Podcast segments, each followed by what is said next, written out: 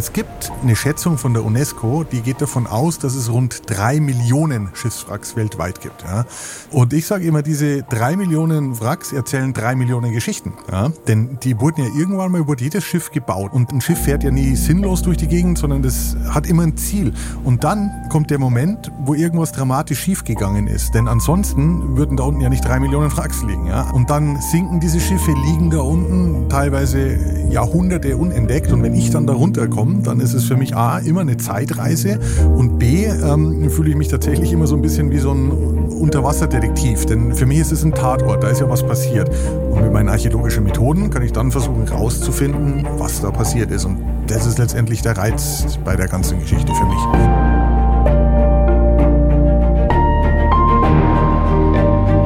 Helden der Meere.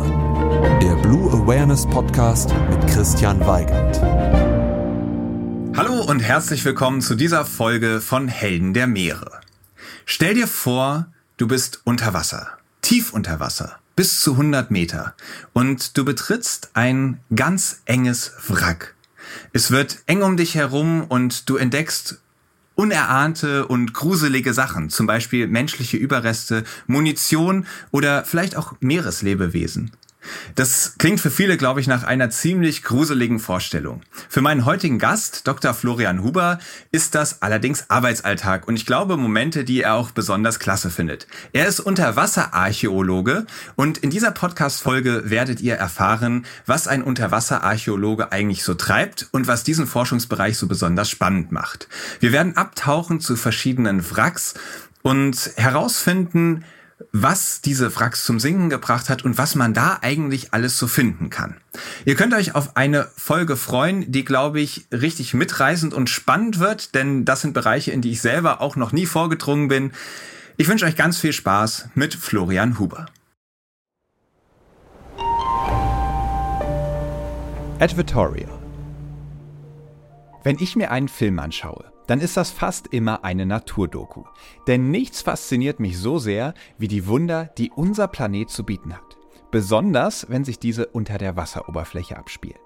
Und allen, die solche Dokumentationen genauso lieben wie ich, möchte ich eine Empfehlung aussprechen.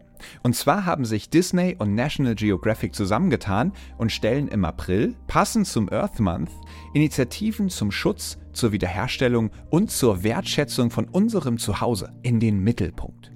Besonders den Earth Day, nämlich Montag, den 22. April 2024, solltet ihr euch notieren. An diesem Tag starten einige Highlights, darunter auch die Dokumentation Die geheimnisvolle Welt der Oktopusse, die vom Oscar-Preisträger und Meeresenthusiasten James Cameron produziert wurde.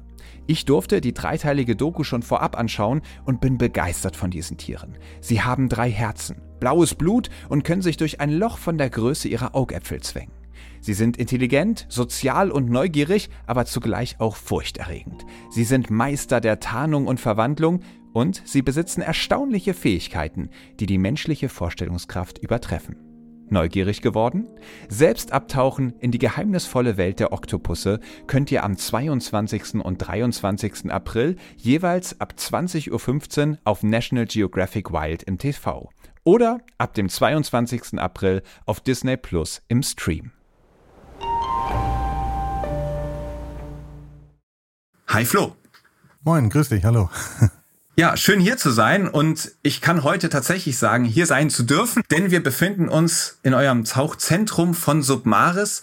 Das ist der allererste Podcast von Helden der Meere, der live aufgenommen wird. Bisher ist das durch die Pandemie alles online geschehen. Heute treffen wir uns live. Ich freue mich hier zu sein und das ist auch wirklich ein sehr authentischer Ort, an dem wir uns befinden. Wir sitzen hier nämlich zwischen eurem ganzen Tauchequipment. Es riecht nach Neoprenanzug und es ist alles voll mit Kameras, mit Sauerstoffflaschen, mit Neoprenanzügen, lauter Kisten, die so aussehen, als hätten sie teuren Inhalt, wo ich aber überhaupt nicht weiß, was hinterstecke. Und genau. ich bin ganz gespannt, ähm, von dir zu erfahren, was ein Unterwasserarchäologe so macht und ganz im Speziellen, was deine besten Erlebnisse waren. Erstmal, ich erwische dich, glaube ich, hier zwischen zwei Expeditionen, richtig? Das ist richtig, genau. Allerdings äh, zwischen zwei nicht archäologischen Expeditionen. Ähm, ich bin ja in meiner Funktion als Forschungstaucher äh, mit Submaris nicht nur archäologisch unterwegs, sondern ähm, ja auch äh, biologisch oder mache andere ähm, Projekte. Wir waren gerade vier Wochen auf Helgoland, wo wir jedes Jahr sind und ich bereite mich jetzt gerade auf eine Expedition nach Grönland vor, wo es nächste Woche hingehen soll. Uli ist schon vorgeflogen. Ich fliege am Mittwoch nach und äh, da wird es aber um eine geologische Geschichte in einem ähm, grönländischen Fjord gehen. Also erstmal keine Archäologie. Meeresrauschen.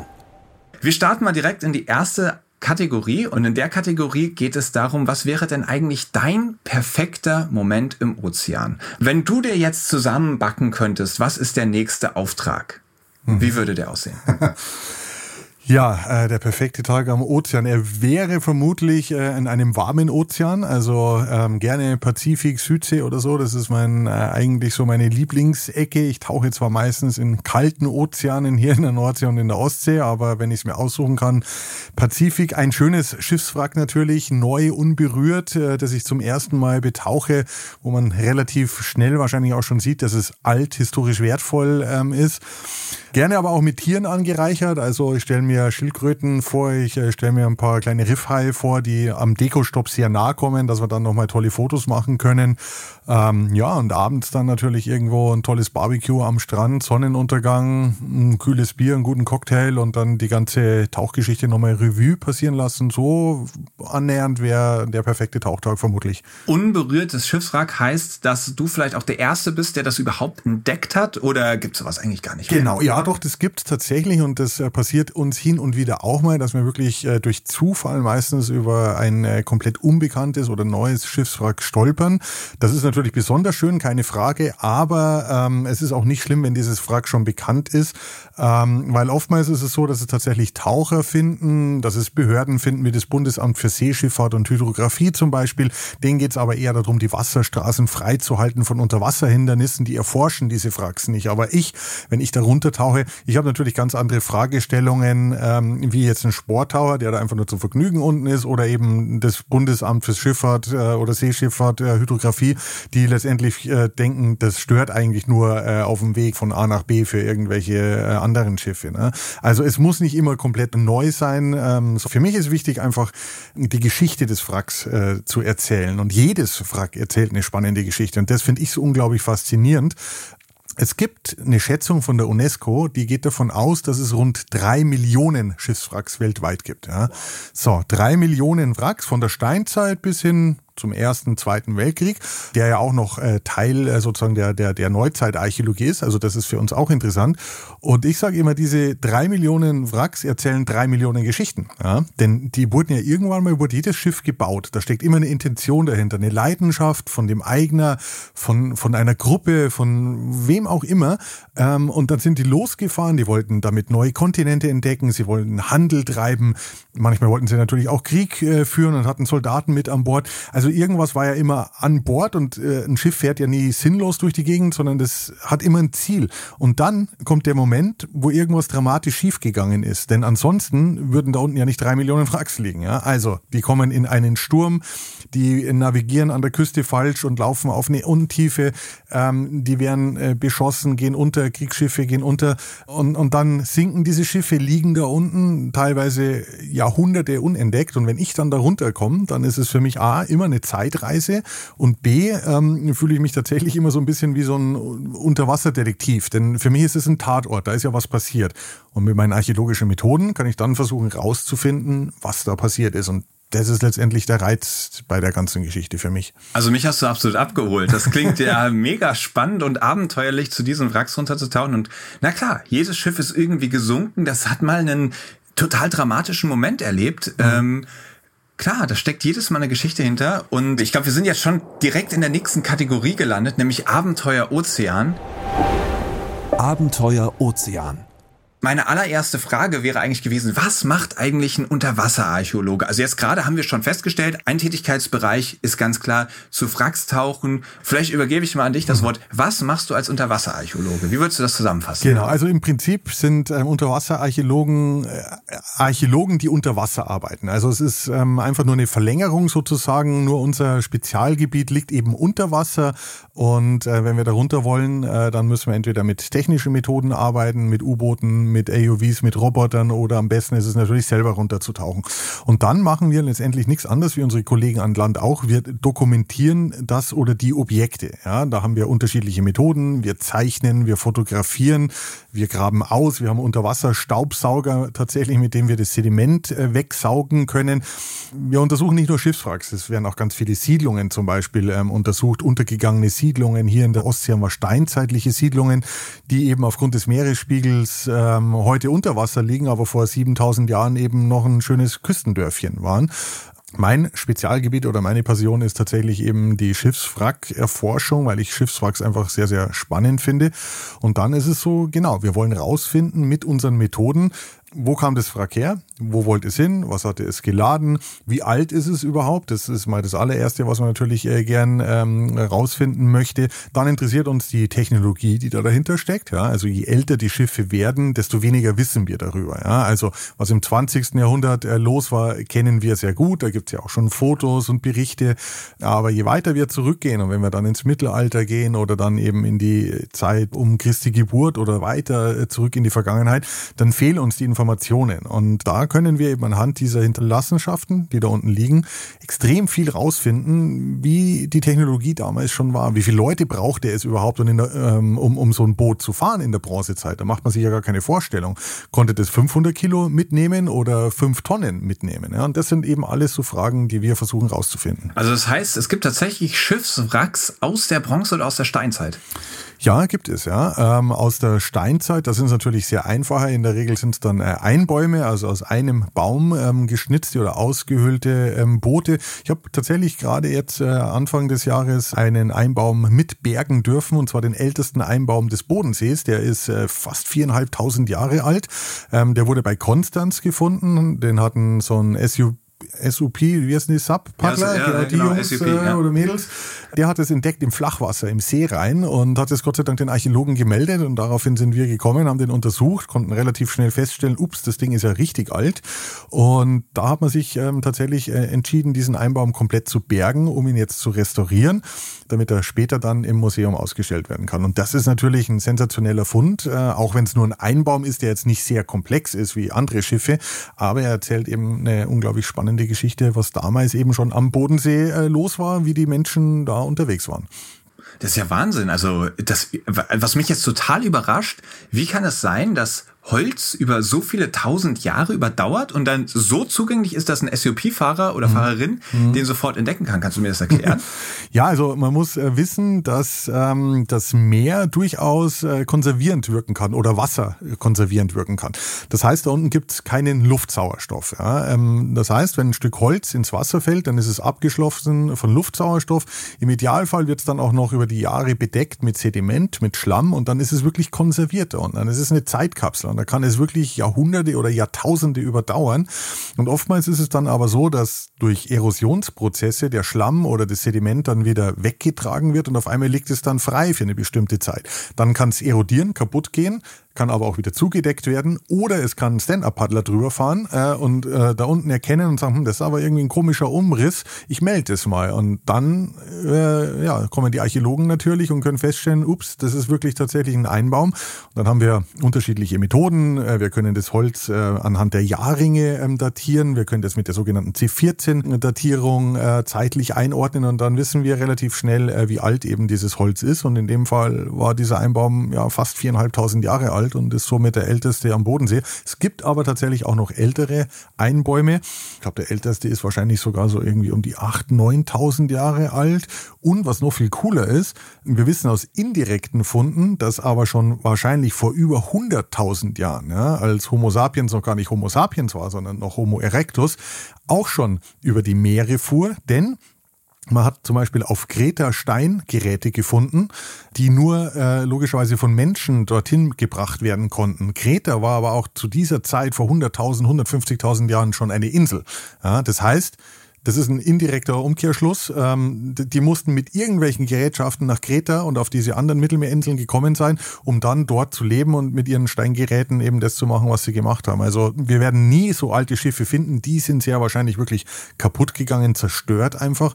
Aber indirekt können wir das nachweisen. Genauso wie Australien vor 40, 50.000 Jahren schon besiedelt war. Da war immer schon irgendwie ein Bötchen oder dergleichen im Spiel. Das ist ja unfassbar spannend.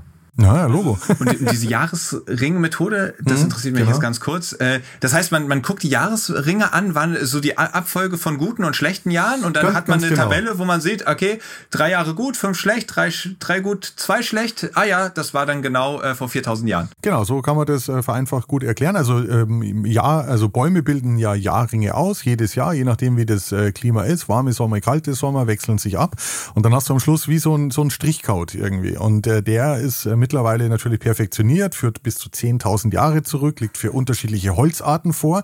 Und da geht es heute natürlich digital. Ne? Ich brauche eine bestimmte Anzahl von, von Jahrringen muss vorhanden sein. 30, 40, 50 sind gut.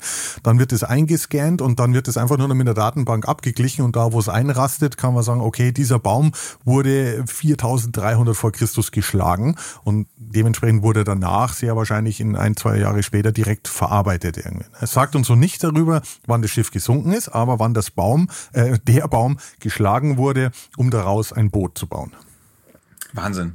Okay, also kommen wir nochmal zu weiteren Herausforderungen für einen Unterwasserarchäologen. Ich sehe da ja schon gewisse Schwierigkeiten. Andere Archäologen finden irgendeine Ausgrabungsstätte, bauen sich ein Zelt auf und, und einfach, wenn ihnen danach ist, können sie sofort hingehen und, und losarbeiten. Also ein offensichtliches Problem ist ja, du musst unter Wasser arbeiten und die Wracks werden ja nicht immer in einer angenehmen Tiefe zu finden sein, sondern ja manchmal auch deutlich tiefer als, also ich sag mal, bis 30 Meter ist ja noch ein relativ unkomplizierter Tauchgang möglich. Danach wird's schon recht speziell. Wie, wie sieht es mit der Tiefe aus? Wie herausfordernd ist das für euch?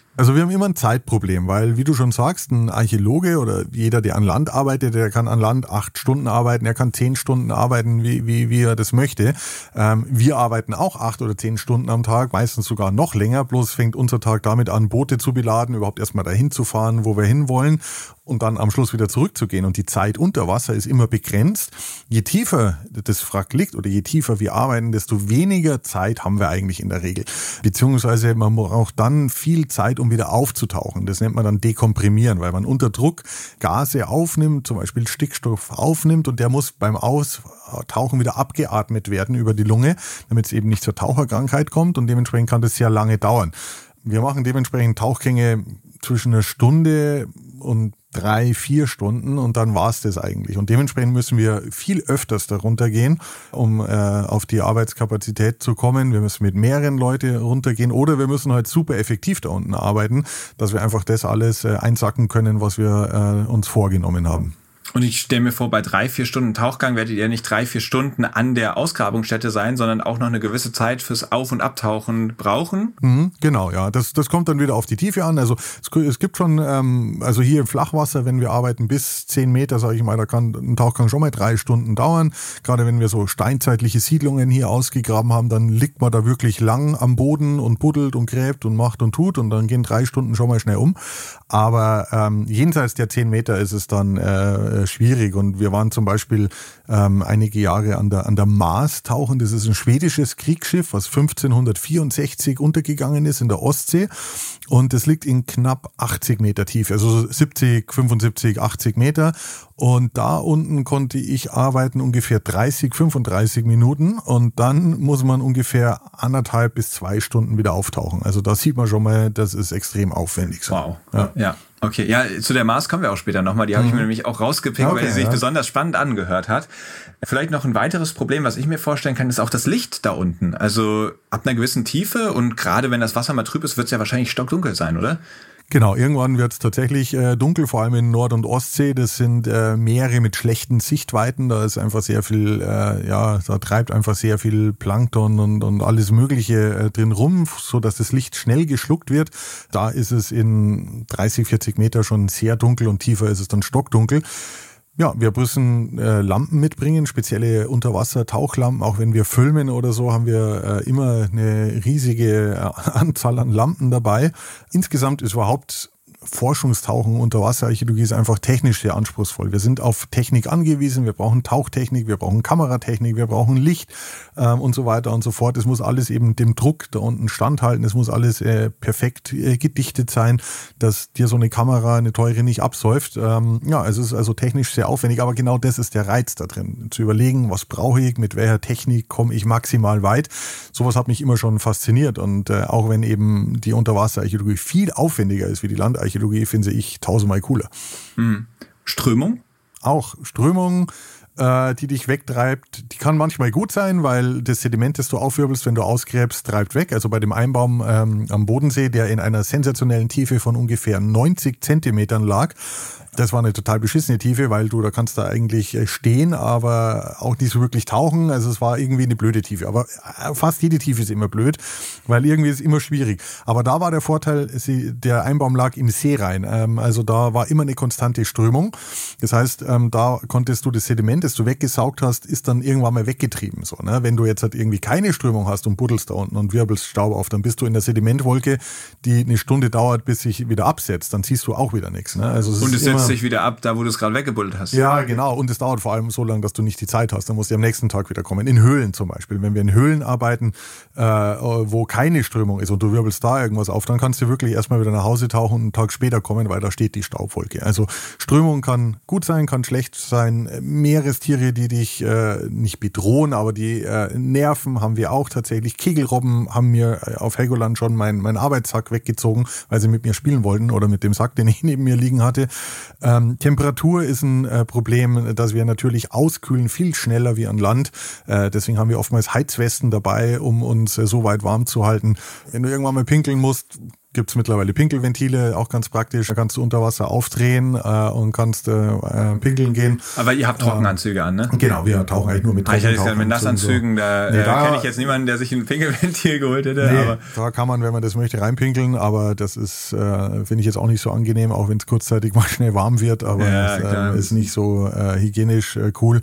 Ähm, also ja, es, es gibt wirklich ganz viele Unwägbarkeiten. Ähm, das, das Wetter, du tauchst ab bei gutem Wetter oder bei halbwegs gutem Wetter, tauchst zwei Stunden später wieder auf und, und, und du stehst vor einer Gewitterfront und die Wellen sind schon hoch und du kommst kaum mehr an Bord irgendwie, weil du immer mit dem Element Meer in Verbindung stehst. Wir müssen immer den Wind checken, die Wettervorhersage checken. Also da kommt wirklich ganz viel äh, zusammen und äh, das muss man wirklich mögen. Ansonsten macht dich der Beruf wahrscheinlich echt mürbe, weil du kannst nicht die Uhr danach stellen. Da möchte ich erst mal nachfragen, so diese Situation, ich tauche ab und ich tauche auf und werde plötzlich überrascht von Unwetter, von, von irgendeiner Veränderung. Hast du da irgendeine Situation im Kopf, bei der du sagst, boah, ey, da haben wir aber große Augen gemacht, als wir aufgetaucht sind. Das war richtig knapp. Gab es da ähm, was? Also knapp nicht wirklich, weil wir natürlich das Wetter schon ähm, im Blick haben. Also es ist schon so passiert, dass du bei Sonne abtauchst und, und bei Regen wieder auftauchst. So, ne? Aber jetzt hat eine dramatische Situation hatten wir tatsächlich noch nicht. Eine schöne Situation hatte ich jetzt auf Helgoland. Wir waren, äh, haben einen Nachttauchgang gemacht und ähm, es wird ja aktuell äh, spät dunkel. Das heißt, ähm, bis wir da im Wasser waren, war es irgendwie elf, zwölf oder so. Und dann haben wir da unten gedreht, gearbeitet und bis wir dann fertig waren und hochkamen, wurde es schon wieder hell, weil um drei Uhr dämmert es schon wieder. Und das war irgendwie total abgefahren, irgendwie, dass du erst bei, bei Sternenhimmel sozusagen ins Wasser gehst und dann auftauchst und dann kommen schon die ersten Sonnenstrahlen und die Möwen fliegen schon wieder. Also das war einfach ein, ein schöner, sehr schöner Moment irgendwie. Und einen, den ich so auch noch nicht hatte, weil ich oder weil wir eigentlich selten äh, rund um Helgoland Nachttauchgänge machen. Du hast eben gesagt, ähm, du zeichnest die Wracks oder gewisse Fundstücke. Wie funktioniert das unter Wasser? Tatsächlich ganz einfach. Und zwar nimmst du dir einfach einen Bleistift mit unter Wasser und wasserfestes Papier allerdings. Also normales Papier äh, geht kaputt. Du kannst dir wasserfestes Papier im Schreibanlagen kaufen. Und wir haben so kleine Wet Notes, nennt sich das. Das ist ein Notizbüchlein und da kann ich mir einfach meine Notizen machen. Das habe ich immer dabei. Das ist einfach eine Standardausrüstung, genauso wie Kompass, Tauchcomputer, Kamera und so weiter und so fort. Und da kann ich da schnelle Skizzen reinzeichnen. Ich kann einfach Maße nehmen. Ähm, das, das geht damit echt äh, ganz gut und recht einfach. Wir kombinieren das Ganze aber natürlich in der Regel dann immer mit äh, Kameraaufnahmen. Also die Kamera ist eigentlich sozusagen mittlerweile das wichtigste Gerät unter Wasser. Damit können wir filmen, da können wir fotografieren, wir können aus vielen einzelnen Fotos ja 3D-Sequenzen machen. Also Kamera ist eigentlich auch immer mit dabei. Hm. Ja, das ist, ist eigentlich spannend. Also auch wenn man sich Fotos von dir bei der Arbeit anschaut, dann hast du auf einmal einen Zollstock in der Hand unter Wasser, wo man so denkt, ah, da hat er doch bestimmt irgendein Spezialgerät, aber Quatsch braucht man ja gar nicht, sondern man, man kann ja viele Sachen einfach auch unter Wasser benutzen, genau. auch wenn man halt selten Taucher mit einem Bleistift und einem Zollstock unterwegs sieht. Ne? Das stimmt. Also es ist eine witzige Mischung aus super einfachen Sachen wie eben Bleistift, Notizblock, Zollstock, Maßband. Das sind ja so äh, ganz einfache Sachen, die du dir im Baumarkt holst. Und dann aber eben riesige Kameras Kamerasysteme mit Blitz, mit äh, Beleuchtung, äh, die dann ja mal schnell irgendwie 15.000, 20.000 Euro kosten, so ein Komplettsystem. Ähm, aber aus dieser Kombination ziehen wir eben die meisten Informationen und darum haben wir eben einfache Sachen genauso wie hochkomplexe mit dabei. Jetzt haben wir gerade über viele Probleme der Unterwasserarchäologie gesprochen. Du wirst doch sicherlich auch sagen, ey, das sind nicht nur Probleme, da gibt es auch riesengroße Chancen, für die ich die Unterwasserarchäologie liebe. Zum Beispiel ist es wahrscheinlich, stelle ich mir vor, an Land relativ schwer, irgendwelche komplett neuen Funde zu machen, mhm. während man ja oft von der Tiefsee oder generell von der Unterwasserwelt ähm, eigentlich von einem Lebensraum oder einem Bereich spricht, der sehr schlecht erforscht mhm, ist.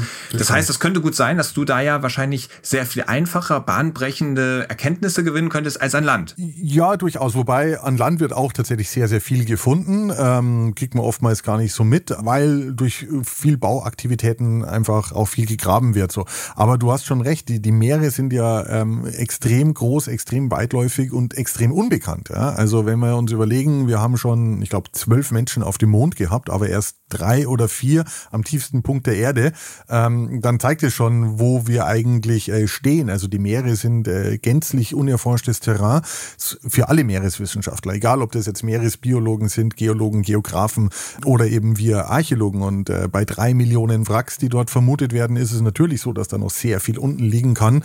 Ob das jetzt immer gleich bahnbrechend ist, äh, das, das, das muss man im Einzelfall sehen. Aber Fakt ist, dass, dass wir natürlich aufsehenerregende Funde machen machen können. Ähm, wir finden Teile der Ladung, die so äh, noch gar nicht äh, bekannt waren zum Beispiel. Also um nur mal ein kurzes Beispiel zu nennen, es gibt es ähm, Schiffswrack von Antikythera, das äh, wurde schon vor um 1900 von einem Schwammtaucher vor Griechenland gefunden und da kommt der sogenannte Mechanismus von Antikythera her. Das ist, man nennt es tatsächlich den ersten Computer der Welt. Das war eine hochkomplexe kleine Maschine, bestehend aus tausenden von kleinen Zahnrädern und dergleichen. Und die wurde letztendlich dafür gemacht, um äh, die, die äh, Sterne und, und, und Tag- und Nachtgleiche und so äh, vorherzusagen. Also ein wirklich äh, komplexes technisches Gerät und es lag eben in diesem Wrack am Meeresboden. Und hätte man dieses Wrack nicht untersucht, würde man diesen Mechanismus bis heute nicht kennen.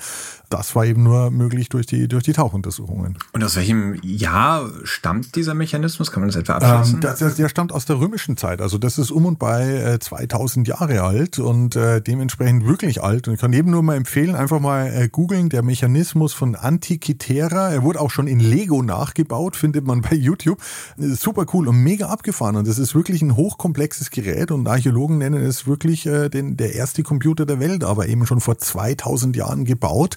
Ähm, bis heute noch nicht komplett und hundertprozentig verstanden, muss man sich auch mal vorstellen, dass wir also eine Technologie finden, die 2000 Jahre alt ist, die wir heute aber noch nicht so hundertprozentig verstehen irgendwie. Ne? Also so komplex waren diese Mechanismen damals schon, also in der, in der Zeit der Römer, da sieht man mal, wie weit die auch schon vorne waren und, und was die schon konnten ein ganz faszinierender Fund. Und von denen können wirklich noch äh, ja, Hunderte unter Wasser liegen. Wir wissen es einfach noch nicht. Ja, das ist ja super spannend. Also vor allem, wenn ich mich so an die Museen erinnere, wo man Fundstücke aus der Römerzeit sieht, sind das ja oft wirklich irgendwelche Bruchstücke von Vasen, irgendeine zerfetzte Schnalle, die zu einer Sandale gehört haben soll, mhm. aber weit davon entfernt, dass man denkt, Mensch, was für ein hochkomplexes Gerät. Vielleicht ist ja auch das eine der Chancen der Unterwasserarchäologie, das, was du vorhin meintest, dass das Wasser konserviert und dann auch so ein hochkomplexes Gerät über tausende Jahre mehr oder weniger so erhalten bleiben kann. Mhm. Natürlich, also Erhaltungsbedingungen sind, sind oftmals wirklich fantastisch und, und wir können da Funde machen, die unsere Landkollegen so nicht machen würden. Wir haben steinzeitliche Klingen gefunden aus, aus Flintstein, der noch quasi mit Birkenteer im Holzschaft steckte. Also so ein Steinzeit-Taschenmesser. Das würden Landarchäologen nie finden. Die würden nur die Klinge finden. Also diesen, diese, diese Flintklinge, aber eben nicht das äh, Birkenteer ähm, und, und verbacken eben noch mit dem, mit dem Schaft. Und das ist natürlich dann ein ganz toller Fund. Und sowas machen wir tatsächlich zuhauf. Und des Weiteren finde ich bei der Unterwasserarchäologie, glaube ich, so spannend, dass wir einen guten Zugang kriegen zu den Menschen, die sich dann mit Geschichte und Archäologie beschäftigen. Ich merke immer wieder, dass manchmal die Menschen denken, Geschichte ist öde irgendwie. Ja? Also Jahreszahlen auswendig lernen, äh, pipapo. Ging mir übrigens genauso in der Schule. Ich musste auch irgendwie gefühlt immer nur den Zweiten Weltkrieg durchnehmen, äh, während wir durch äh, drei Millionen Jahre äh, Steinzeit und Menschwerdung in zwei Wochen durcheilten. Äh. Also völlig äh, unverhältnismäßig, aber so war's dann. Ähm, und ich glaube aber bei Unterwasserarchäologie tatsächlich noch so diesen Indiana Jones Faktor hat, ja, und dann so ein bisschen Abenteuer, das Ungewisse, dann eben Technik, coole Tauchgeräte, Kameras und so. Äh, finden die Leute das erstmal partout äh, schon mal cooler wie so ein Pinselarchäologe an Land, auch wenn der mega spannendes äh, macht, keine Frage. Ähm, aber da haben wir eine gute Chance und die Chance muss man eben nutzen oder versuche ich auch zu nutzen, äh, Leute, die vielleicht erstmal so mit Geschichte und Archäologie nichts am Hut hätten, trotzdem mitzunehmen und dafür zu begeistern. Und äh, das ist für mich dann eigentlich immer das schönste Geschenk, wenn mir Leute schreiben und sagen, ey, ich habe dein Buch gelesen und ich habe seit zehn Jahren kein Buch mehr gelesen, aber deins habe ich in drei Tagen durchgelesen. Oder letztens habe ich auf Helgoland ein Mädel getroffen, die ist gerade in der elften Klasse. Die hat mich zufällig getroffen, hatte ein Buch von mir in der Hand, hat sich das signieren lassen und sagte, ich habe das Tauchen jetzt wegen dir angefangen irgendwie. Ich werde auch, ich will das machen irgendwie. Ich bin jetzt Taucherin und ja, also was Besseres kann mir gar nicht passieren, irgendwie. Leute wirklich zu, zu animieren und, und, und zu begeistern für die, für die Meere. Ist dann egal, ob die dann später Biologe werden oder Archäologe oder gar nichts, aber einfach damit die sehen, hey, wie spannend ist es eigentlich, was, was da unten alles liegt. So, das, das will ich vermitteln. Lass uns doch auch mal in eines deiner Fracks einsteigen. Ich habe mir da zwei Stück ausgesucht und das erste ist UC71. Mhm. Was war das für ein Boot? Genau, UC-71 war ein deutsches U-Boot, ähm, das im Ersten Weltkrieg eingesetzt wurde. Dann geht schon mal los. Ganz äh, viele Leute haben mir erzählt, sie wussten überhaupt nicht, dass es im Ersten Weltkrieg überhaupt schon U-Boote gab. Aber ja, die gab's. Es war ein U-Boot, ein deutsches, und das ist ähm, vor Helgoland gesunken, und zwar im Februar 1919. Und was man darüber wusste, ist, dass es äh, Unterlagen gibt, ähm, in denen steht, dass es ähm, bei einer Überführungsfahrt nach England untergegangen ist. Also der Krieg war vorbei, die Deutschen hatten verloren und als Reparationsleistung wurden Schiffe, U-Boote, Motoren und dergleichen nach England gebracht. Ja. Und auf diesem Weg ist es eben direkt kurz hinter Helgoland untergegangen, aufgrund von schlechtem Wetter. Das war erstmal das, äh, was, was, was zu lesen ist. Und ich habe von dem U-Boot irgendwann mal gehört und äh, dachte, Mensch, das möchte ich mir einfach mal anschauen, das finde ich spannend. Und äh, dann waren wir da mehrfach tauchen und wenn man dann darunter taucht, dann sieht man tatsächlich, dass ähm, die Luken, ja, in die man äh, einsteigen kann, um ins U-Boot zu gelangen, dass die erstmal sperrangelweit offen standen. In dem Bericht, der uns aber vorliegt, stand drin, sie haben extra alle Luken geschlossen, denn sie wollten ja aufgrund des schlechten Wetters nicht untergehen. Also machst du natürlich die Luken zu, damit kein Wasser reinschwappt. Das war natürlich schon mal komisch, ne? Also offen stehende Luken, obwohl im Bericht steht dicht. Durch diese Luken konnten wir dann tatsächlich auch ins Innere dieses U-Boots reintauchen. Nicht in alle Ecken, aber in einigen Ecken waren wir, was per se schon mal ähm, sehr spannend war, weil auch ich tauche nicht jeden Tag in ein Wrack rein, vor allem nicht durch eine enge kleine Luke und bin dann in einem U-Boot, das seit 100 Jahren da unten liegt und vielleicht auch nicht mehr sehr stabil ist. Ja, ja und genau das wäre meine Frage gewesen. Also wie hoch ist der Adrenalinpegel, wenn man, also vielleicht erstmal, damit wir uns das vorstellen können, wie sieht das U-Boot aus? Es wird ja nicht mehr so aussehen, wie es auf den Fotos aussieht, wie es damals war, sondern wahrscheinlich würde ein Laie, der daran vorbeitaucht, gar nicht erkennen, dass das ein U-Boot ist. Weil, weil es ist doch wahrscheinlich über und über mit. Es ist bewachsen, ja, ähm, aber tatsächlich schaut es noch aus wie ein U-Boot. Also es ist wirklich äh, ist sehr gut intakt für das, dass es eben in dieser sehr dynamischen Nordsee liegt. Das liegt aber wahrscheinlich auch daran, dass es Naturschutzgebiet ist, wo Tauchen, Angeln, Fischen, Schleppnetzfischerei alles verboten ist. Und dementsprechend ist es wirklich absolut, äh, also für das, dass es ein 100 Jahre altes Eisen- oder Stahlwrack ist, ist es wirklich top in Schuss. Der typische U-Boot Turm äh, steht auch noch raus. Äh, aber trotzdem ist es mittlerweile natürlich ein Lebensraum. Also du siehst da Hummer, du siehst da ähm, Fische, es ist über und über bewachsen mit, mit, mit allerlei ähm, äh, ja, Anemonen, Pflanzen und Getier. Ähm, es ist so eine, so eine grünliche Situation, wenn man da runtertaucht. Ja, es ist äh, nicht sehr tief, 20 Meter. Ähm, und, und, und dann schält sich halt so, so dieser erste Schatten raus, immer wenn man auf so ein Schiff zutaucht oder auf so ein Wrack. Das finde ich immer ganz spannend, wenn man das erste Mal dann so die ersten Umrisse erkennt und dann sofort versucht einzuordnen, ah, bin ich jetzt am Bug oder am Heck oder ah, was ist da los? Ja, wenn du dann reintauchst in das U-Boot, man macht sich natürlich schon Gedanken so, okay, wie mache ich das jetzt, dass ich da auch wieder rauskomme? Wir sind natürlich dann in dem Fall zu zweit gewesen und es herrscht ja auch hydrostatischer Druck da unten Das heißt, der Druck im U-Boot ist genauso wie außen. Also, es, dass da jetzt was zusammenkracht, kann theoretisch passieren, aber dass es genau in dem Moment passiert, wo du da runtertauchst, ist auch wieder sehr unwahrscheinlich. Aber man könnte hängen bleiben, man kann stecken bleiben. Da muss man einfach aufpassen und da muss man sich im Vorfeld natürlich einfach schon Gedanken machen, wie man das macht. Ähm, und dann ist der Herzschlag schon ein schnellerer, aber die Neugier treibt uns da einfach rein. Okay, ich hätte mir jetzt zum Beispiel vorstellen können, dass, das, dass die Atemluft ein Problem ist, weil wenn du dann in einem abgeschlossenen Raum bist, dann sammelt sich da drin ja Luft. Also ich stelle mir das dann so vor, dass dann irgendwann unter der Decke sich eine gewisse Luftblase bildet und dann ist da plötzlich nicht mehr überall derselbe Druck. Das stimmt, äh, die, die Ausatmenluft geht dann nach oben und die, die, die hängt dann da zumindest äh, ein paar Stunden, bevor sie dann äh, da durchdiffundiert, weil das ist ja alles schon sehr rostig. Das passiert ähm, wirklich, also die Luft verschwindet. Ich, das wäre ja, eine nächste ja, Frage. Ja. Wenn in tausend Jahren der nächste Taucher reingeht, ist dann die Luft da noch drin? Ja, nee, nee, die, die ist dann nach, nach ein paar Stunden oder so wahrscheinlich auch schon wieder weg. Ähm, die, die sucht sich einen Weg nach oben. Ähm, und das ist so wenig, weil wir da so kurz drin sind, dass da also eigentlich... Durch Metall, äh, also ich kann es gar nicht glauben. Ja, doch, doch. Also, weil das ist mittlerweile alles so rostig irgendwie. Ne? Also das, das ist Stahl und Eisen, das da seit 100 Jahren unten liegt. Man könnte da mal nachschauen, ne, wie lange die Luft da unten ist. Das machen wir in der Regel nicht, weil, weil wir dann irgendwann was anderes zu tun haben.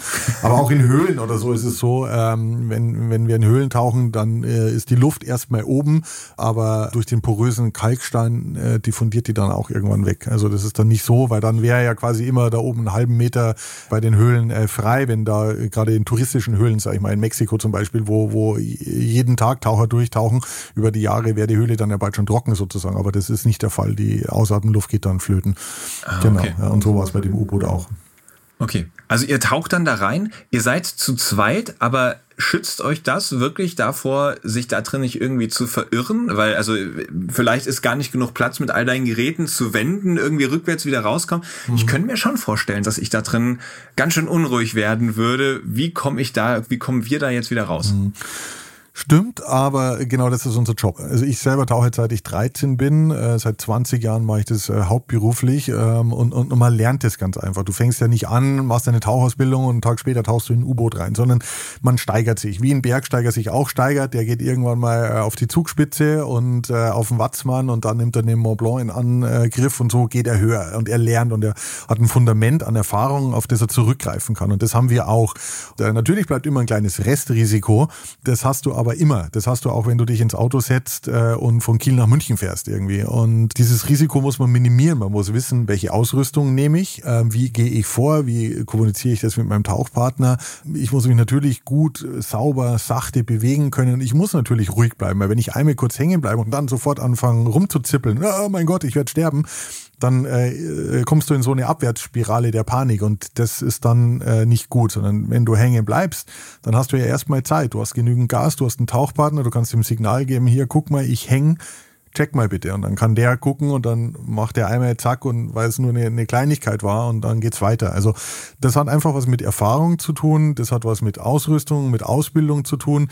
Und es hat vor allem auch damit zu tun, sich selbst nicht zu überschätzen. Ähm, das ist was, was man lernen muss oder was man wissen muss. Man ist nie stärker äh, wie das Meer. Das Meer, das Wasser wird im Zweifel immer gewinnen. Wir sind nur ein ganz kurzer äh, Gast da unten und müssen uns dementsprechend aufführen. Und äh, das im Hinterkopf, finde ich, macht die Tauchgänge dann schon sehr sicher. Und hast du da mal eine Lektion lernen müssen, dass das Meer stärker ist als du? Hm. Ja, durchaus. Also das lernen wir tatsächlich jeden Tag wieder, wenn wir rausfahren. Also nicht direkt unter Wasser beim Tauchen, sondern wenn wir morgen schon rausfahren, äh, weil wir denken, das Wetter ist gut genug und dann äh, kommst du raus aus der Kieler Förde oder Helgoland aus dem Hafen raus und dann merkst du schon wieder, dass die Wellen zu groß sind, dass es einfach zu gefährlich ist, da tauchen zu gehen und du dann wieder den Heimweg antrittst irgendwie und denkst, scheiße, jetzt sitze ich wieder einen Tag irgendwie nur im Labor rum, weil ich nicht raus kann. Mir ist aber auch schon beim Tauchen passiert. Also beim Höhlentauchen zum Beispiel. Äh, Höhlentauchen ist, ist finde ich, somit die, die komplexeste Form des Tauchens, wo man wirklich komplett hm, da sein muss vom Geist. Und äh, da hatten wir schon mal Situationen, dass wir vielleicht mal kurz in die falsche Richtung geschwommen sind, weil wir einfach nicht wussten, wo der Ausgang ist. Äh, du lernst es auch bei der Ausbildung. Aber da, finde ich, hatte ich die, die intensivsten Momente, dass du wirklich merkst, so das Herz springt jetzt einmal kurz, weil du denkst so, fuck, Wenn ich jetzt in die falsche Richtung schwimme, da kommt kein Ausgang. Ja, und ich habe nur einen begrenzten Gasvorrat dabei und dann geht mir einfach die Luft aus und dann ist vorbei. Äh, und da merkst du schon so, Alter, jetzt, ne? Und aber auch da ist es so, wir tauchen immer im Team, zu zweit, zu dritt. Wir haben Höhlenpfeile dabei, mit denen wir den Ausgang markieren, in welche Richtung es geht und so weiter und so fort. Man muss da aber halt einfach wirklich immer komplett äh, ja, geistig auf der Höhe sein und darf nicht rumschludern irgendwie. Aber also hier und da gab es diese Momente. Aber Gott sei Dank eben nur kurze Momente und noch nie wirklich ganz gefährliche Situationen. Ja. Gibt es da irgendwelche Kriterien, wo du sagst, okay, das sind unsere ganz klaren Abbruchkriterien oder unsere ganz klaren, da wird jetzt nicht getaucht Kriterien, die du anwendest in einem Fall, wo du sagst, eigentlich will ich da unbedingt rein, ich will da unbedingt runter, mhm. aber es geht deshalb jetzt nicht? Das habe ich oft, weil äh, klar, du bereitest Expeditionen vor, du freust dich ein Jahr lang drauf, du hast die Gelder organisiert und dann bist du schon über der Tauchstelle und dann merkst du aber schon, ah, es ist vom Wetter her, der Wind bricht auf, die Wellen sind eigentlich zu hoch, aber hey komm, jetzt, jetzt sind wir schon mal da, jetzt gehen wir runter irgendwie. Auch da ist es wieder so, dass wir im Team immer ganz gut entscheiden können, äh, ob wir das jetzt machen wollen oder nicht. Einer von uns ist immer Einsatzleiter, das ist beim Forschungstauchen so, dass du einen Taucheinsatzleiter hast, der dann äh, auch auf dem Papier sozusagen verantwortlich ist für das Ganze und im Fall eines Unfalls sich auch vor Gericht verantworten müsste. Äh, wir haben ja berufsgenossenschaftliche Regularien, nach denen wir ähm, tauchen müssen, aber wir erklären das eigentlich immer im, im Team so und äh, dadurch, dass wir seit vielen Jahren zusammen tauchen, können wir ganz gut einschätzen und sagen so, ah nee, komm, lass mal irgendwie. Und ich habe mit Christian auch schon einen Tauchgang vor, vor zwei Jahren in 30 Meter Tiefe kurz vor dem Wrack wieder abgebrochen, weil die Strömung und die Sicht einfach zu beschissen waren. Wir konnten einfach nichts sehen irgendwie. Und ich kam hoch und ich habe wirklich geflucht geguckt wie ein Rohrspatz, weil sie mich so angekotzt hat, ja, dass das jetzt nicht geklappt hat. Wir haben das Gas angefangen äh, zu atmen, teures Mischgas, was du dir erstmal zusammenmischen musst und so weiter und so fort. Und das war einfach, dachte ich so, Alter, was für ein beschissener Job irgendwie. Jetzt hat es wieder nicht geklappt vier Stunden später waren wir, glaube ich, an einem anderen Wrack irgendwie, äh, zehn Kilometer weit entfernt. Äh, und das war dann ein absolutes Highlight noch an dem Tag. So. Also da hat alles geklappt, da war keine Strömung, da war die Sicht gut, wir haben das Ding gefunden, wir konnten das Wrack identifizieren, wir haben ein paar tolle Funde gemacht. Da kam ich hoch und es war wieder himmelhoch jauchzend, aber das war so ein Tag, den werde ich nie vergessen, weil morgens mega schlecht und nachmittags ein Traum. Kommen wir mal zurück zu UC 71. Die Frage war ja auch so ein bisschen, warum ist das denn eigentlich gesunken? Es kam ja schon so ein bisschen komisch vor, dass diese Luken und die Schoten alle offen waren. Genau. Reicht es dann einfach, dass du sagst, ja, hier unten war alles offen, das ist doch nicht wegen schlechtem Wetter gesunken. Ich habe da folgende Theorie. Was ist dann eigentlich deine Theorie gewesen? Genau, die Theorie, es war relativ schnell klar, dass, dass, dass es nicht aufgrund des schlechten Wetters gesunken ist. Und man muss auch dazu sagen, wir haben dieses U-Boot gar nicht entdeckt, sondern das war schon vorher bekannt. Ähm, und ähm, es gab auch schon mal so ein paar äh, Taucher, die sich Gedanken gemacht haben. Und da war so munkelte man immer schon, das war immer schon so, ja, die, die sind, die haben sich wahrscheinlich selbst versenkt, ja, die sind nicht untergegangen, sondern die wollten nicht an die Engländer ausgeliefert werden. Das hat was mit mit mit Ehrgefühl zu tun und dann hat man lieber die äh, die Flutventile geöffnet und hat den Kahn absaufen lassen. Aber das muss man natürlich auch erstmal beweisen können. Ich als Wissenschaftler will ja nicht nur einen Artikel schreiben und sagen, ja, ich denke, so war's, ähm, sondern ich äh, will ja Fakten sammeln. Und natürlich klar, offene Luken sind auf alle Fälle schon mal ein Widerspruch zu dem Telegramm, was wir von dem Kommandanten haben. Der schrieb, wir schlossen alle Luken. Das Gute war aber, wir haben da eine Doku gedreht über dieses U-Boot und über unsere Arbeit und diese Doku hat jemand gesehen der mich bei Facebook kontaktiert hat und meinte so, hey, UC71 kenne ich, ich habe hier zwei Tagebücher von meinem Urgroßonkel rumliegen, der war damals äh, Maschinist auf diesem U-Boot und interessieren dich diese Tagebücher? Und äh, das war für mich dann natürlich so wie Weihnachten und Ostern. Ich so, äh, Tagebücher von UC71 von jemand, der da mitfuhr. Klar, schick rüber irgendwie die Dinge. Und er hat sie mir dann auch überlassen und ich musste dann erstmal ähm, transkribieren, also übersetzen, weil die waren in dieser alt, äh, alten Schrift äh, kurrent geschrieben. Also das, was wir heute nicht mehr so ohne weiteres lesen können. Und habe mich dann wirklich also durch äh, anderthalb Jahre Leben von Georg Trink, so hieß der, der Maschinist an Bord, äh, gekämpft und habe wirklich mit ihm gelebt und gelitten mitbekommen, wie sie Weihnachten an Bord feiern, wie sie Schiffe angreifen, wie sie fast denken, dass sie sterben, weil um sie herum Wasserbomben ähm, explodieren. Also einfach ein Zeitdokument, wo ich der Erste nach 100 Jahren war, der es wieder äh, äh, las. Und ich wusste, hey, UC-71 kenne ich. Ich war schon in diesem U-Boot, ich habe es fotografiert, ich bin per Du mit diesem U-Boot. So, ne? Und das Beste ist eben, das Tagebuch endet mit, mit, mit den Sätzen oder mit dem Satz, kein Engländer sollte das Boot betreten, so war es der Wille der Mannschaft und sie haben es erreicht. Sprich, sie haben sich tatsächlich selbst versenkt, weil sie eben nicht an die Engländer ausgeliefert werden wollten. Kein Engländer oder kein Fuß eines Engländers sollte das Boot betreten. Und das war für mich sozusagen ja, der absolut coole Abschluss eines Projektes, dass ich dann die Tagebücher hatte und dann auch nochmal schriftlich sozusagen bestätigt bekam, hey, wir haben uns selbst versenkt, weil wir eben nicht an die Engländer ausgeliefert werden sollten. Und das macht die Geschichte eben von UC71 so rund, ja, dass ich jetzt wirklich, äh, ja, ich konnte ein Buch dazu schreiben, habe die Tagebücher veröffentlicht, zusammen eben mit, mit unseren Untersuchungen. Und das ist jetzt eine Geschichte von drei Millionen, die jetzt aufgeklärt ist. Du kannst jetzt in den Laden gehen, kannst das Buch zu UC71 kaufen, ob sie jetzt interessiert oder nicht, ist eine andere Sache, weil es ist halt Erster Weltkrieg U-Boot-Technik. Aber so funktioniert es und das ist der Idealfall natürlich und äh, ja, war für mich einfach äh, eine, eine ganz, ganz tolle Reise.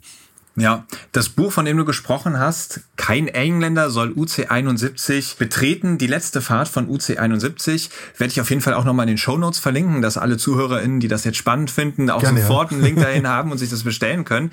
Und ich stelle mir das auch sehr, sehr spannend vor, herauszufinden, wie damals die Menschen in diesem Boot gelebt und das Ganze auch erlebt haben. Weil UC71, also für mich ist das auch immer wieder, wenn ich höre U-Boote im Ersten Weltkrieg Wahnsinn, man kann sich es eigentlich kaum vorstellen. Mhm dieses U-Boot hat ja 61 Schiffe versenkt. Ja. Das war ja eine absolute Superwaffe quasi. Ja. Super spannend. Ich, ich will auch gar nicht so viel mehr vorwegnehmen.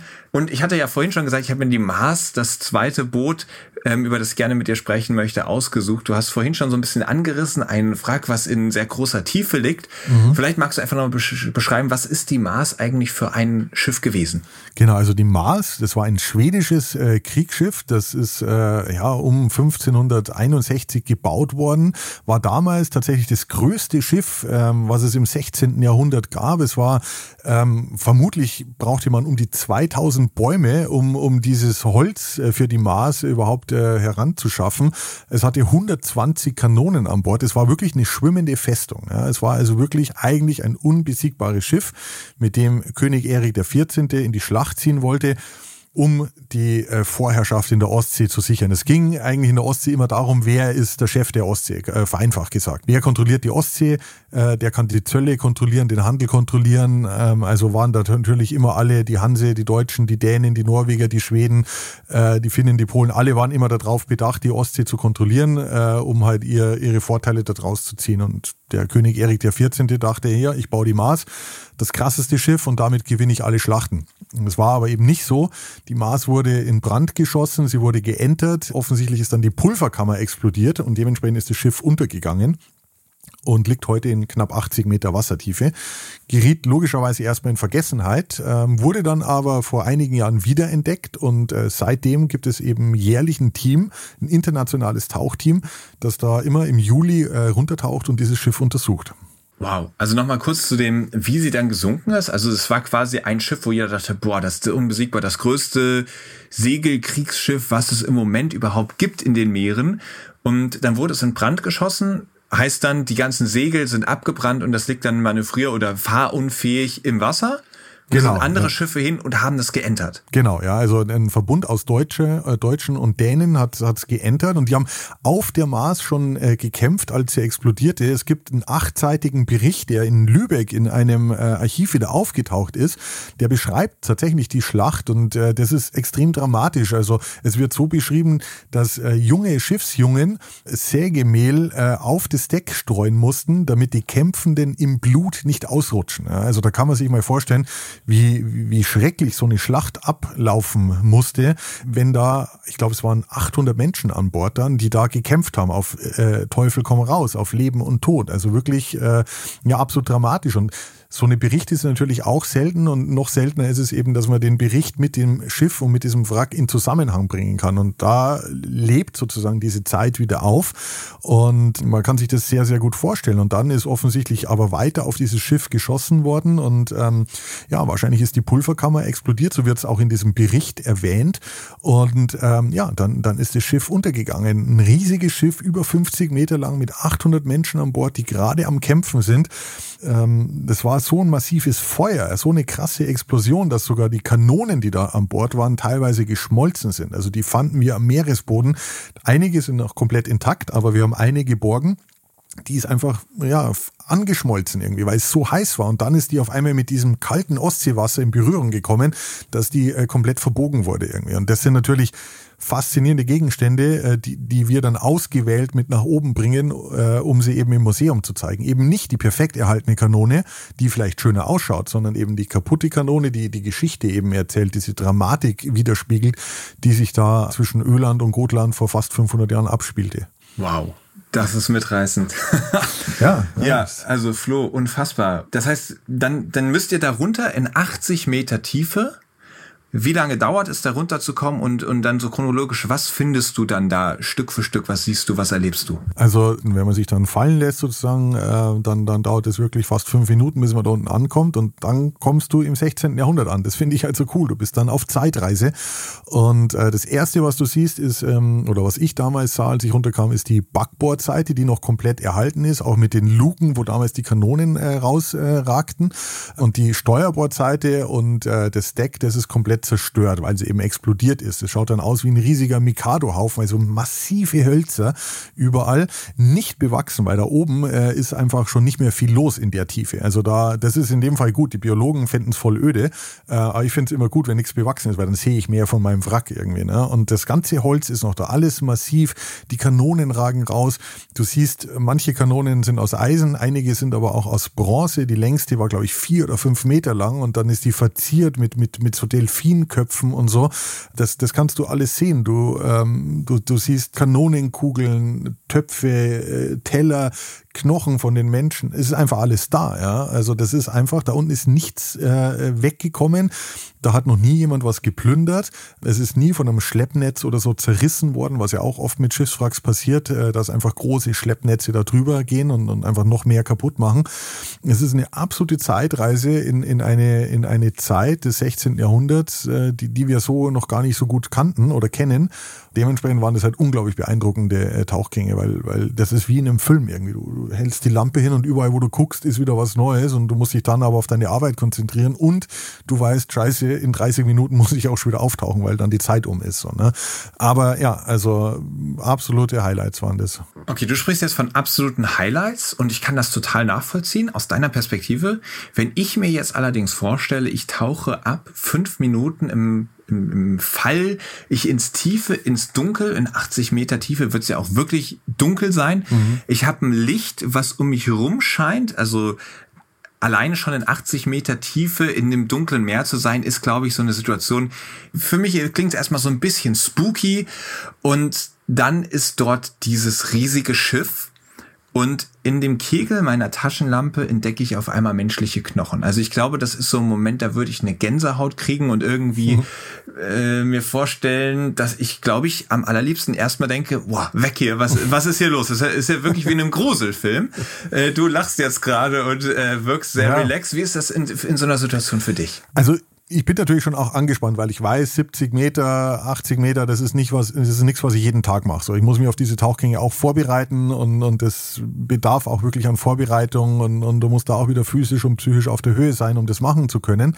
Also von daher, klar, ist für mich auch ein Abenteuer ähm, und ich bin angespannt, aber die Faszination einfach, da unten sein zu dürfen, äh, dieses Wrack als einer der ersten zu sehen nach 500 Jahren und dann eben versuchen rauszufinden, was ist äh, passiert, das, das ist, das überwiegt liegt. Das ist, das ist ja meine Passion, das ist mein Job. Und äh, von daher denke ich in dem Moment nicht irgendwie äh, spooky oder so, Zumal, also ein Archäologe gräbt sowieso auch immer Knochen aus. Also das ist ja auch irgendwie was, äh, ich habe auch schon äh, Gräberfelder ausgegraben. Das, das machen wir einfach, weil wir daraus lernen. Ja? Also das ist ja nicht, weil wir jetzt Knochen toll finden oder so. Äh, man muss immer auch mit, mit, mit der größtmöglichen Pietät und mit dem größtmöglichen Respekt an diese Knochen gehen.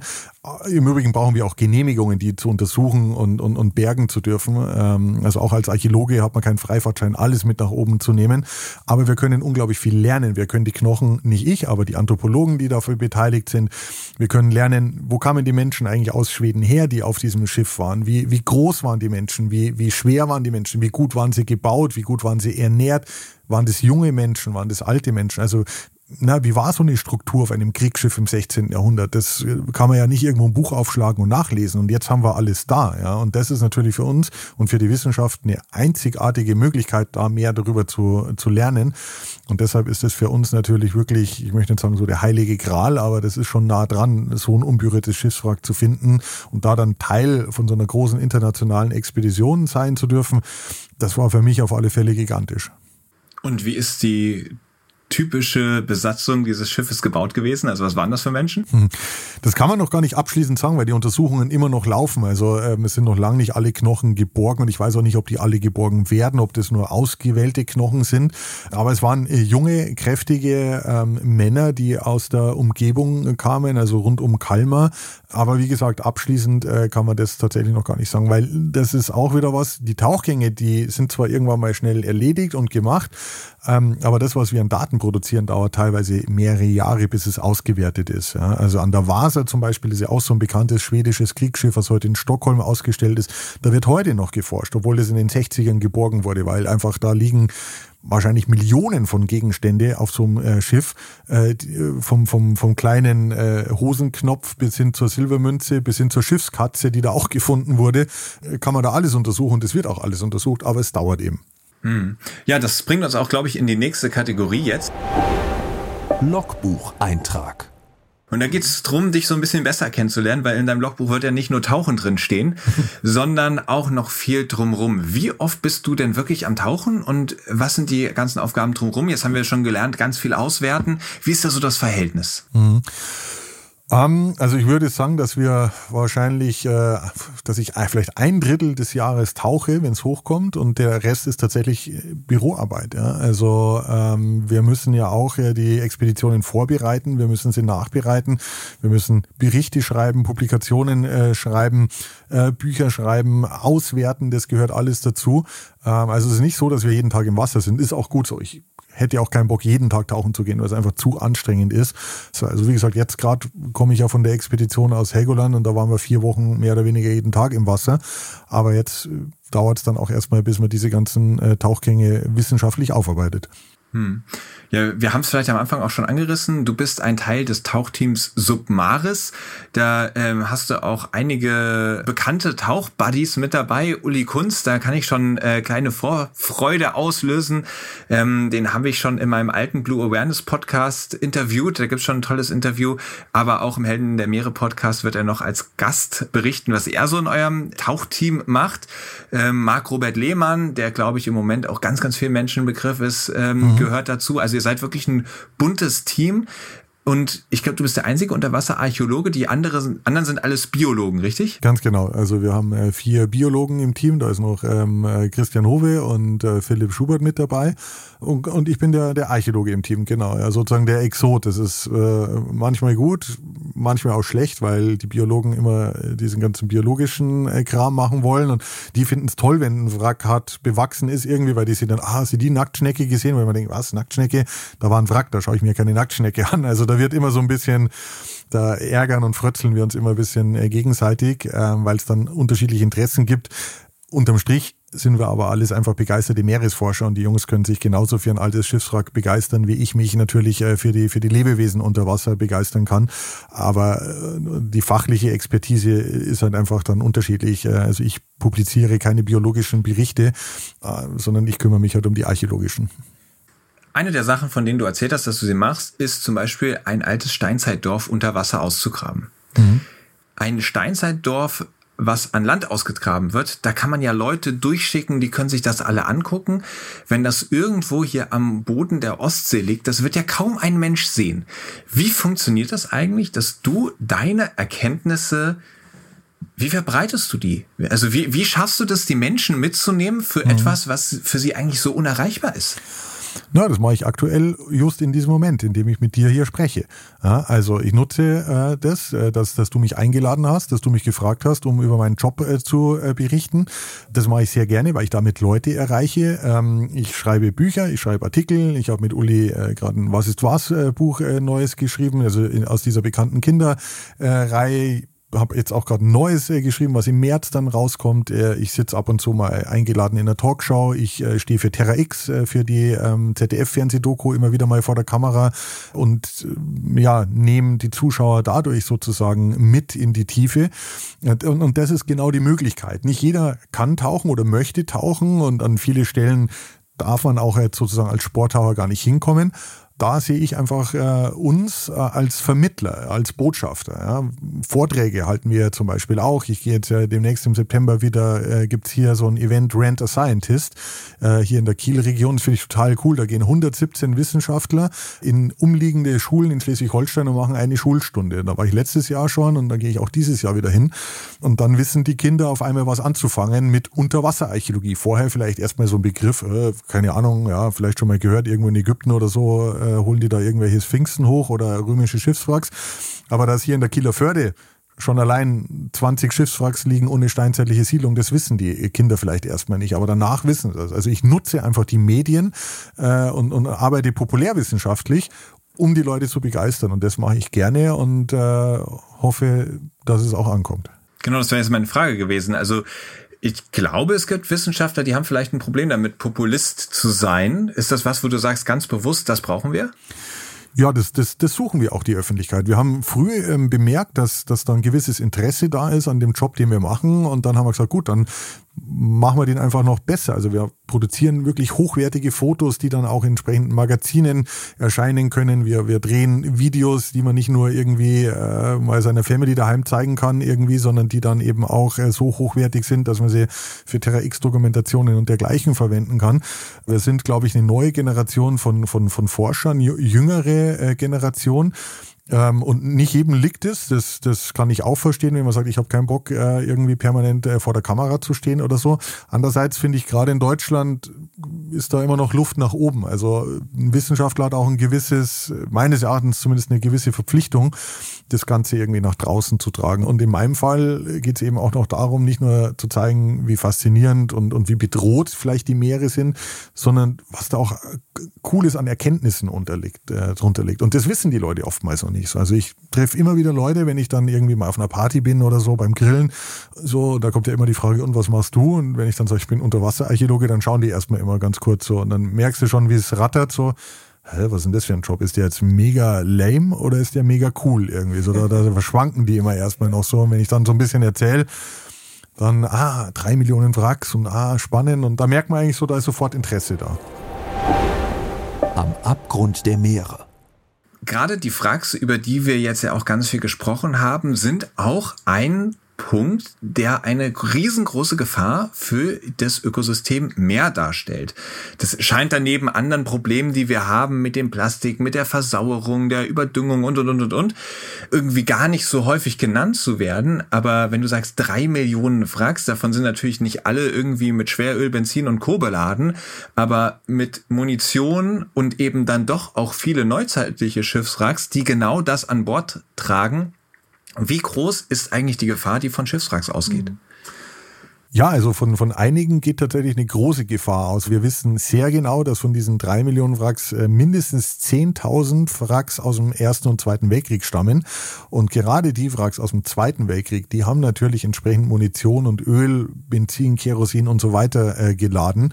Da weiß man mittlerweile auch sehr genau, wo die liegen. Ein Hotspot ist zum Beispiel tatsächlich im pazifischen Raum, weil da eben die Amerikaner gegen die Japaner massiv kämpften. Da liegen allein 4.000 bekannte Schiffswracks und die rosten vor sich hin. Ja? Und äh, wir wissen, dass äh, Schiffswracks ungefähr 0,1 Millimeter pro Jahr doch äh, wegrosten oder durchrosten. So, das, das ist so Pi mal Daumen. Kommt natürlich immer auf Salzgehalt, Temperatur und so weiter noch an. Und dann können wir aber auch ausrechnen, äh, weil wir wissen, wie, wie dick die Tanks waren oder die, die Schiffsrümpfe waren, dass das jetzt eben langsam äh, der Fall ist, dass die äh, irgendwann durchbrechen, unter ihrem eigenen Gewicht zusammenbrechen und dass das, was da noch drin ist, irgendwann langsam in die Umwelt abgegeben wird. Und wir haben das selber schon gesehen. Wir waren vor einigen Jahren in Mikronesien im Pazifik auf einem äh, mikronesischen Atoll namens Truck Lagoon und da liegen rund 60 Schiffswracks der Japaner versenkt äh, durch einen Fliegerangriff der Amerikaner da haben wir also wirklich äh, schon Öl austreten sehen. Also da siehst du wirklich, wie so Ölbläschen für Ölbläschen nach oben kommt. Und es gibt eben Modellberechnungen von Umweltwissenschaftlern, äh, wie schnell, wenn das jetzt wirklich mal massiv äh, äh leckt, dieses äh, Wrack, wie schnell dieses Öl dann auch in die Mangrovenwälder an die Küste gespült werden würde. Und dann kann man sich natürlich vorstellen, dass das verheerende Umweltschäden annimmt, weil wir kennen das ja auch von Ölplattformen oder von modernen Schiffsunglücken, ähm, dass es eben nie gut ist, wenn, wenn Öl massiv austritt.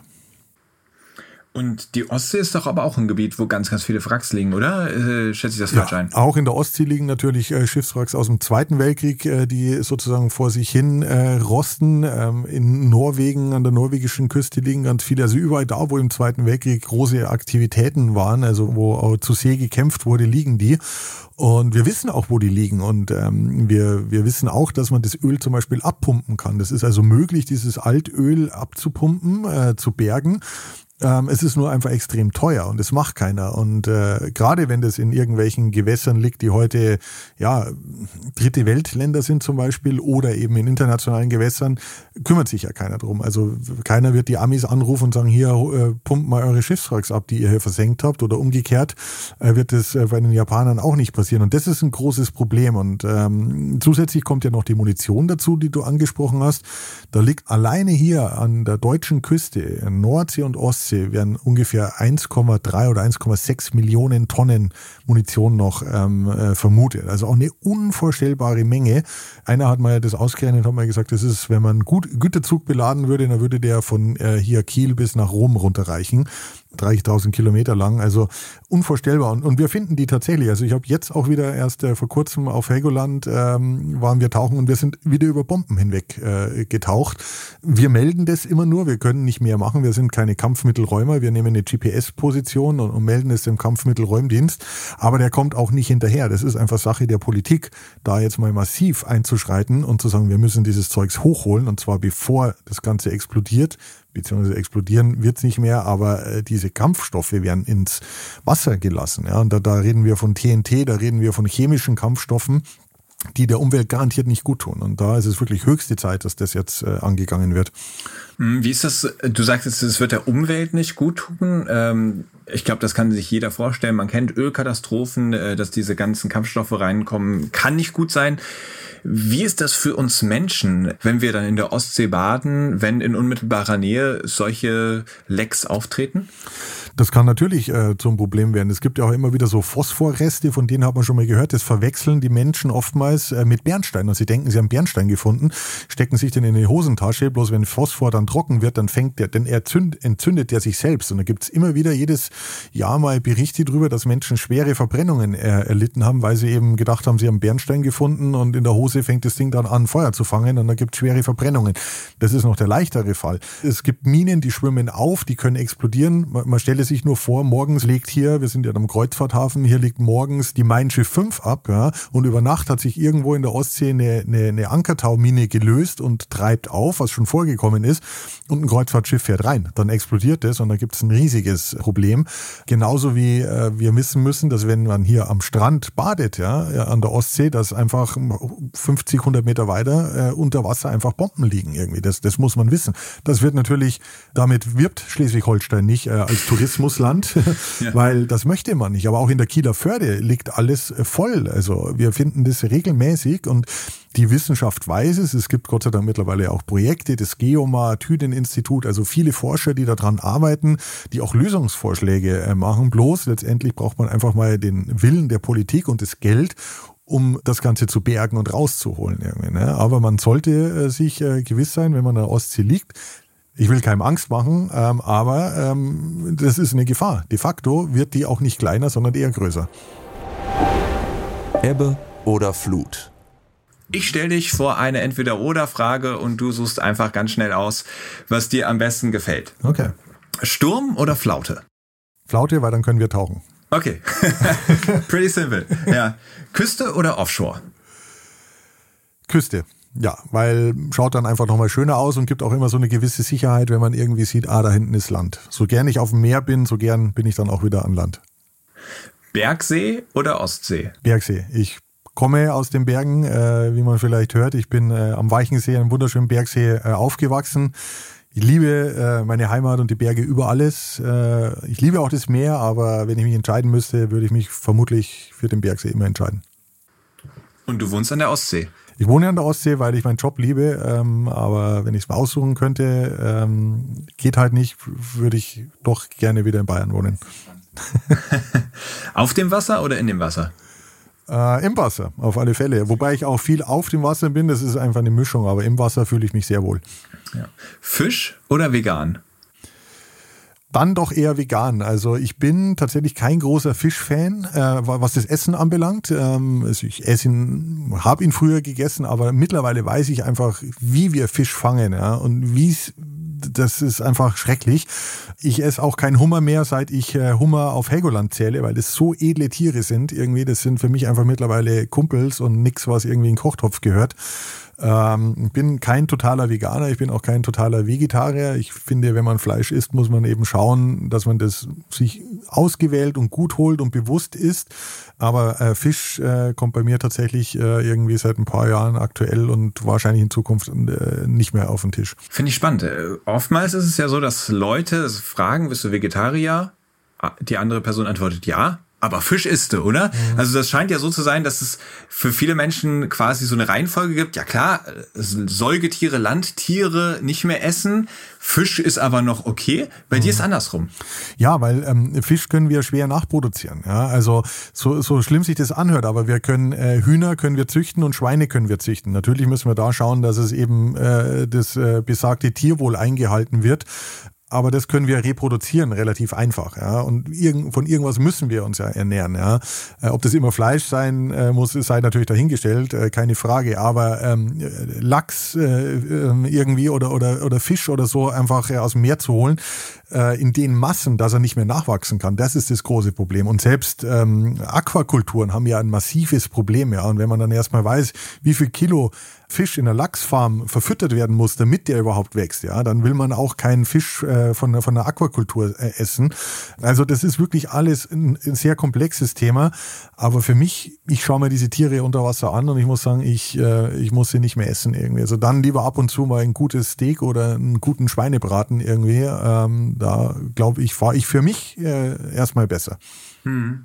Ja, kann ich total verstehen. Also wie so oft, wenn man von etwas begeistert ist, wenn man etwas lebt, dann will man es schützen und dann, wenn man diese Tiere und gerade in ihrer Bedrohtheit sieht, dann fragt man sich, naja gut, ich, ich werde ja auch ohne, dass ich dieses Tier, was gerade ums Überleben kämpft, ich werde ja auch satt, ohne dieses Tier zu essen. Mhm. Und äh, kann ich total nachvollziehen.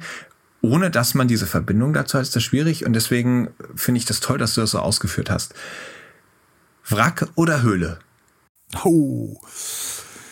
Oh, das ist ganz schwierig. Also ich liebe Höhlentauchen. Das ist äh, auch ganz faszinierend. Ähm, vor allem diese, diese warmen Höhlensysteme, ähm, also mit warmem Wasser sozusagen in Bahamas äh, oder, oder Mexiko, ist faszinierend. Aber ein Wrack ist auch faszinierend. Also, boah, das ist eine, eine ganz schwierige Entscheidung. Ich hoffe, ich muss mich nie entscheiden. Ich lasse, ich gebe dir einen Joker. Ich glaube, es wurde jetzt äh, deutlich, wie, wie herausfordernd diese Frage für dich war.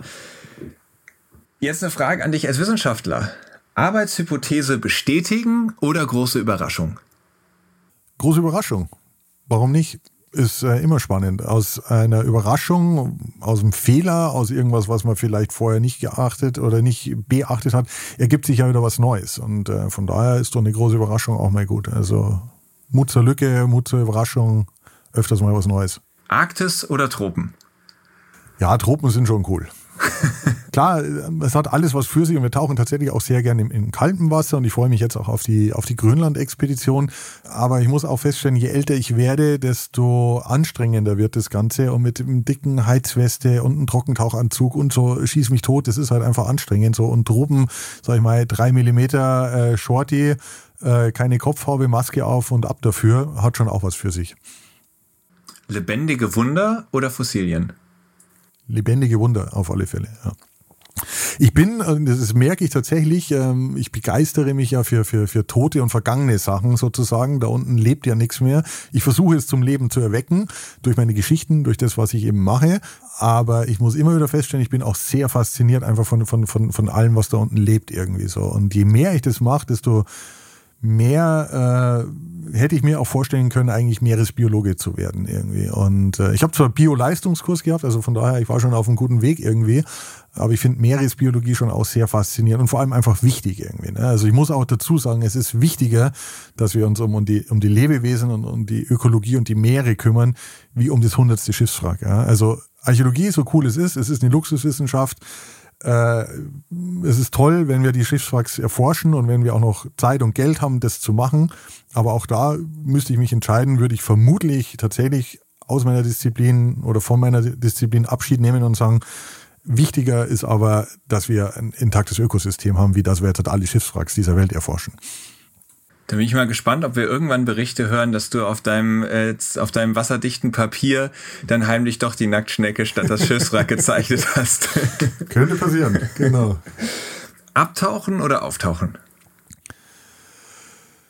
Ja, das eine bedingt das andere, aber auftauchen ist schon immer wieder schön, weil äh, einerseits weiß man dann, dass alles gut gegangen ist und zum zweiten weiß ich dann, dass ich, äh, nachdem ich aufgetaucht bin, äh, wieder neue Geschichten habe, die ich äh, erzählen kann. Und das ist auch was, was dir, glaube ich, sehr am Herzen liegt. Wir haben das heute auch gespürt.